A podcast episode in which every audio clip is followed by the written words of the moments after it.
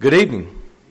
And we are thankful for the crowd gathered here this evening. Pretty good crowd, especially on such a busy day as we noted this morning, but we're thankful very much for your attendance tonight. Uh, we had a good day this morning, and hopefully you've had a good Lord's Day. I would reiterate just one more time, as I was even talking to Jerry this morning in the lobby, if you have any questions on anything that we discussed this morning or any of the numbers or facts and figures, he was talking about how, mentioned to me, uh, you know, how a lot of those have gone up and down over the years with different things we've supported. Uh, and so if you have any questions about anything, the elders certainly welcome that. And I uh, appreciate so much their work and the work of all the men as we were able to meet and talk about all those things and, and the future of this good congregation. And we look forward to continuing to work together in this year.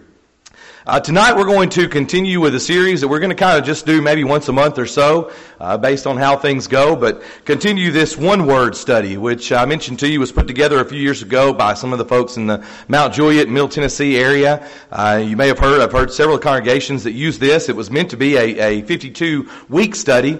Uh, but I thought we'd kind of do it just once a month or so. Uh, I've heard different congregations that did that. Every Sunday night they would look at a different word, and there's encouragement there, but I, I kind of like being able to, to look at some different things over the course of the month and the year. Uh, but I'd like for us to kind of take a look at this. So sometimes, uh, as you see, I'll put up on the screen here, it says week two. Uh, that is the way the study goes, but we're going to kind of take it on a monthly basis. When we think about the word creation, many people spend their time asking, where did I come from? Why am I here? Uh, what am I supposed to do? Where am I going? All those those deep questions that we sometimes think about in our life. And throughout history, mankind and, and the human race has searched for answers for those kinds of things.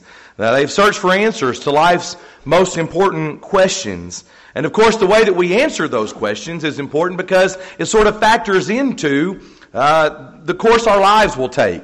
For instance, when we think about this word creation, you know, basically we kind of categorize everyone into two groups. Number one, there are those who primarily believe, and it's sort of the atheistic idea, uh, that humans are a product of random chance. Uh, of chance processes that have been going on for eons, that, that, you know, billions of years ago, there was a huge explosion that brought our universe into existence, and, and in the distant future, our universe will suffer a heat death, and all our life will be exterminated, and, and there's really just, you know, hundreds of variations on that kind of idea. And of course, according to that view, and why that matters, is because ultimate, or ultimately, the ultimate purpose for humanity is there's no meaning in life. I mean, why why does it matter if we came from an explosion and we're just eventually running down to this terrible, you know, heat kind of death, maybe related to the sun or whatever? Why why does it matter? But of course, the other side of the coin or the equation there is is what the Bible presents.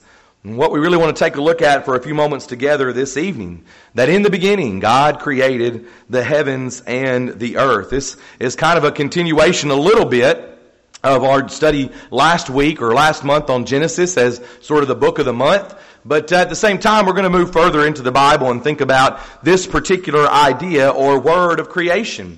You know, I think about the phrase or the that we know so well. We hold these truths to be self-evident, that all men are created equal, that they are endowed by their Creator with certain unalienable rights. We think about this idea that even our founding fathers used the idea of creation and a creator. And so we've somehow gotten away from that a little bit. But tonight we want to kind of talk about that from a biblical point for just a few moments. Tonight we're going to begin by looking at a couple of the words that are used in the Bible. Uh, we might call them maybe not the most important, but important words. The first one is one of the Hebrew terms, and it is... and I'm not very good at pronouncing things sometimes, but bara, or something along those lines. This is a, a verb in the Hebrew that is means to create, simply to create. But what's interesting is, and if you've got your Bible actually, be turning to the book of Isaiah. Isaiah chapter forty-five with me for just a moment. What's interesting about this particular word is that God is always the subject of the expression. God is always the subject of the expression when this word is used in the Hebrew language. In chapter forty-five, I kind of picked this particular passage out because it should mean something for all of our friends on Wednesday night who we've been looking at the book of Daniel. And with the book of Daniel, we've talked about the world powers of the course of history. We've talked about all the kings that have arisen and how God ultimately knows that, and He's in charge of that. And in chapter forty-five, we read about a man named Cyrus. Cyrus was God's instrument. Cyrus was in power, but God knew that. And in verse number seven of Isaiah forty-five, the Bible says, "I form the light and create darkness. I make peace and create calamity. I, the Lord, do all these things." And you even go down to verse eight. "Rain down, you heavens from above, and let the skies pour down righteousness. Let the earth open, let them bring forth salvation. And let righteousness spring up together. I, the Lord, have created it." So every time we see this particular Hebrew term, and again there's others that are used even there in the book of Genesis, but this particular expression always uses God as the subject. And so it's probably one of the most significant of the four Hebrew words that's used, as it appears in some of the most crucial, crucial passages and has some of the most far-reaching implications when we think about the way the Old Testament uses this idea of create or creation. The second word that we look at is from the New Testament, from the Greek, and it is ktizo, and it is, again, to create or to establish. If you've got your Bibles, look with me in Ephesians. First of all, Ephesians chapter two and verse number ten. Again, this is maybe not the most important word to use in this idea. There are others, but like the Hebrew term that's on the screen there, this Greek word is only used in the creative acts of God in the New Testament. Ephesians chapter two and verse number ten, perhaps you've heard it. "For we are His workmanship, created in Christ Jesus for good works, which God prepared beforehand that we should walk in them." Go over to chapter four of Ephesians and verse number twenty-four. Ephesians four twenty-four. "And that you put on the new man, which was created according to God in true righteousness and holiness." We're going to talk about the new man and the new creature in just a moment to conclude our lesson, but we've discussed that before. But this idea of create or establish, and again, being used in the creative acts of God in the New Testament. When we think about creation and created and even creature, we think about so many different passages, but these are just a couple of the words that are used both in the Hebrew and the Greek, both of them to, to create or to establish, and both of them specifically uh, used there in the expression in talking about God. I would also share with you a familiar phrase that you may have heard before, uh, but the idea or the description of creation in Scripture is ex nihilo, which is from the Latin, uh, which comes from the idea of out of nothing. You may have heard that before uh, when it comes to creation, and especially in there in the idea in Genesis, that God created the material universe without the use of pre-existing materials. He did not use anything that was already in existence.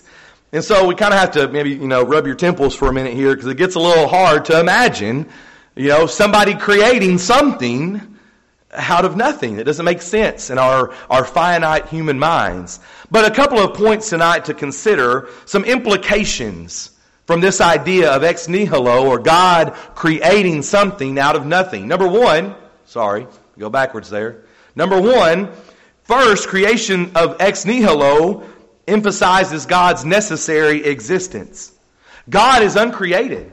Again, we're talking about creating things, but God is uncreated. He is eternal, which means He has no beginning point or no end point. And again, I kind of put my hands and say, okay, this really hurts my head to try to comprehend something that has no point like that. But God Is, has a necessary existence. He is uncreated, so that means that all other things are created. All other things in the universe are contingent upon His existence. Everything is grounded in God's creative action. I, I mean, we read Genesis one, and it, and it you know it means something to us. We read the first couple of chapters, and it, we kind of you know we we get it, but out of nothing. So God has a necessary existence. But number two, it highlights the doctrine of divine freedom. Think about it. God chose freely chose to create something distinct from himself. He had the divine freedom in creation. He freely created finite persons in his image to invite them into a loving relationship with himself. Say it again. He freely created finite persons in his image to invite them into a loving relationship with him. Why would that be needed to be said again? Well, because of all the things I could create, if, I, if it were at my fingertips, I don't know that I would create people that are going to constantly disappoint me, right? And constantly cause problems. We talked last week there about the book of Genesis. You know, God creates everything. He makes it so wonderful, and then man messes it up. God ha- had the freedom, and he freely chose with his divine freedom to create man, to welcome this loving relationship that we can have with this great God with no ending, no beginning, who created everything out of nothing. But number three this evening, it exhibits God's supreme power. This idea of out of nothing, ex nihilo, exhibits God's supreme power. If God desired to create but could only do so if there happened to be some pre-existing matter, then he'd not, he would not be all-powerful. All right, again, we get a little deep there, but, but he would not be all-powerful if he could only take what was in front of him and make something out of it. However, his ability to simply speak the world into existence is, you know, we can't comprehend that kind of power. It, it sort of boggles our mind to try to grasp at this idea of how big and how powerful God must be to speak the world into existence. It's irrational to say something from nothing. Because of our scientific discussion and what we know, we would tell anybody else that's crazy. But when it comes to God and His His divine freedom, His power, well, now we're talking about something a little different. And tonight, I think it's important as we think about creation to remind ourselves. Hebrews chapter three and verse number four says, "For every house is built by someone, but he who built all things is God." We don't have to see the architect or the construction crew to know they exist. All we have to see is the structure that they built. When we think about the power of God, it's it's something to behold, even there in Genesis and even all throughout the Bible as we think about this word. The other thing that this particular study does, and, and I'd like to share with you from time to time, is there's a, a word study book, if you will, and then there's a, do, a devotional book. And so one particular author takes uh, you know, a, a five-day series there and writes Uh, a few thoughts for a person to consider every day. And I'd like to share a few of those, or at least the scriptures that go along with them here this evening as we go through the end of our lesson. First of all, if you've got your Bible, Colossians chapter one and verses fifteen through seventeen. Colossians one, fifteen through seventeen.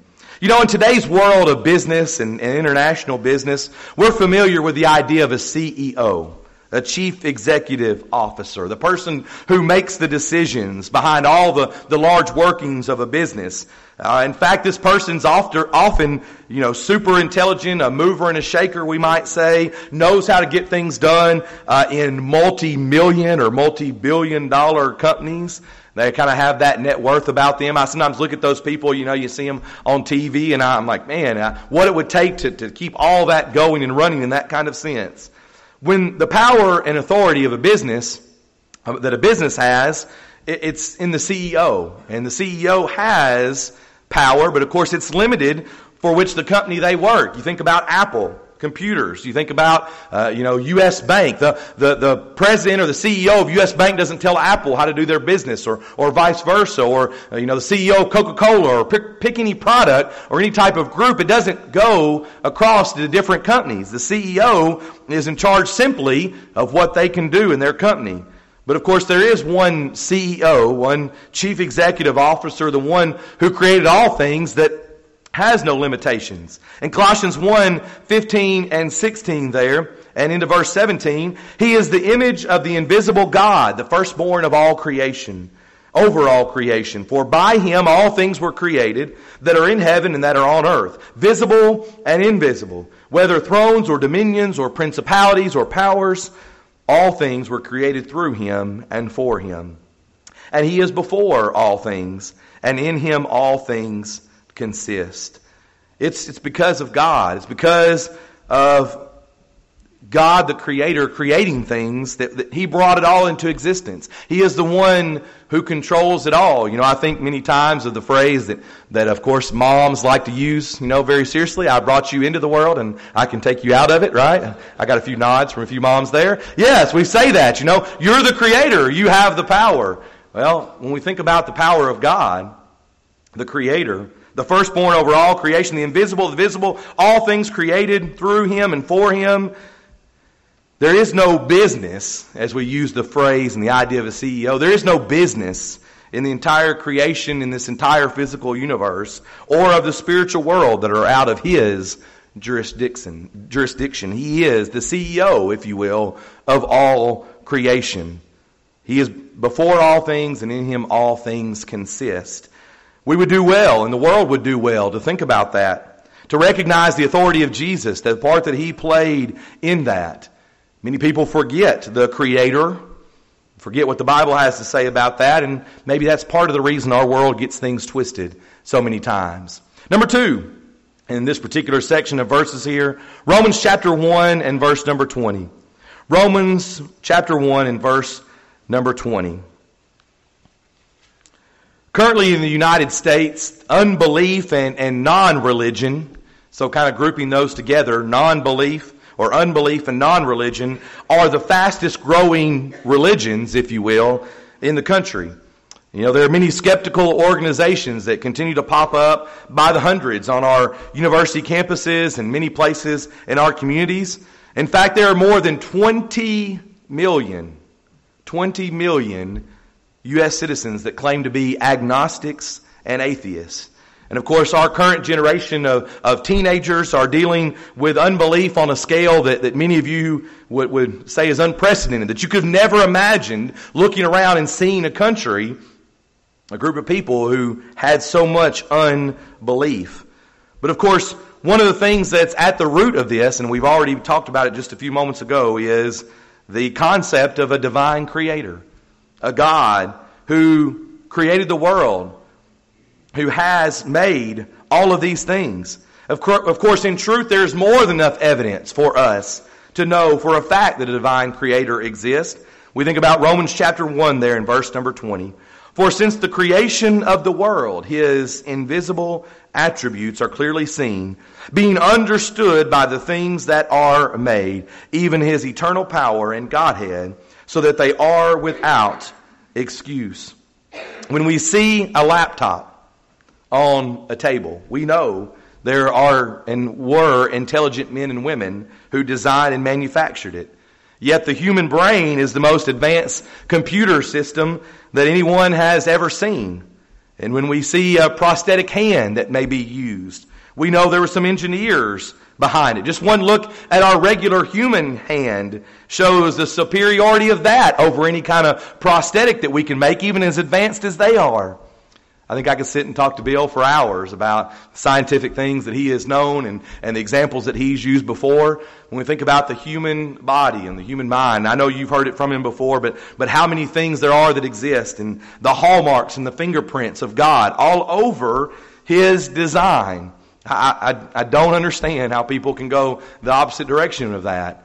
But when we read even verses like Romans one twenty, we are reminded of that, of God, of His invis- invisible attributes, of His handiwork. I think about Psalm chapter nineteen and verse number one. The heavens declare the glory of God, and the firmament shows His handiwork. It's amazing. Again, w- even with our finite, simple minds, we could not even come up with something so amazing and so wonderful. The Creator who made this great creation. It's important for us to consider that. And then finally this evening, Second Corinthians chapter five and verse number seventeen. Second Corinthians chapter five and verse number seventeen. You know, we've got a few young kids here tonight, and, and uh, we've talked a lot about how great it is to have them here. Uh, one of the negative things about kids is uh, Play-Doh. All right, I'm just going to put that out there, Play-Doh. Um, we have a thing now, um, that our, you know, our kids are in, they, they want to make slime, you know, I mean, it's just, it, what it, that means is over everything and everywhere, you know, glitter, bedspreads, I mean, couches, everywhere. But you think about the wonder of Play-Doh. I, I mean, you know, it's been around for so long, and you think about that wonder of being able to take something and create, make something. Make something that's usable. The, the idea of using clay to make a figurine, and you make it, and you look at it, and you go, eh, that's not exactly right, and you smash it up, and you make something else. And you do it over and over again. God crafted each one of us in His image. He made us special. He made us unique. He made us valuable. And of course, we created the problem, as we said even last week.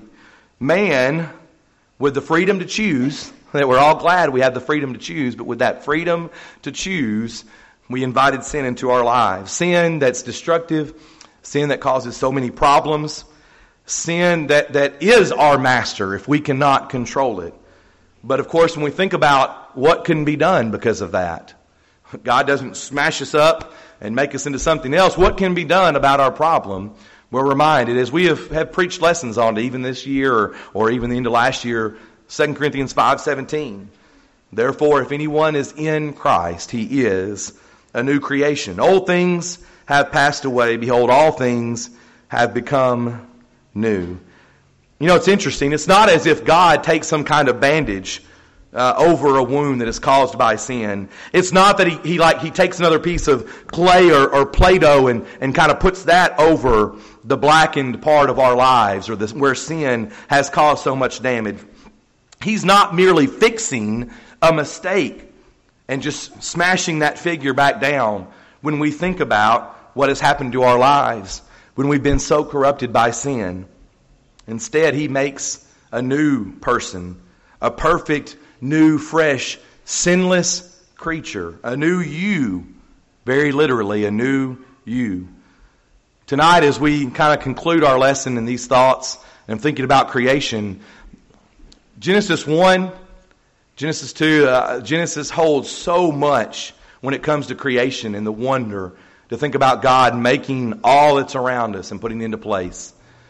But come forward to Second Corinthians and think about the new creation that we can be, because that's important too.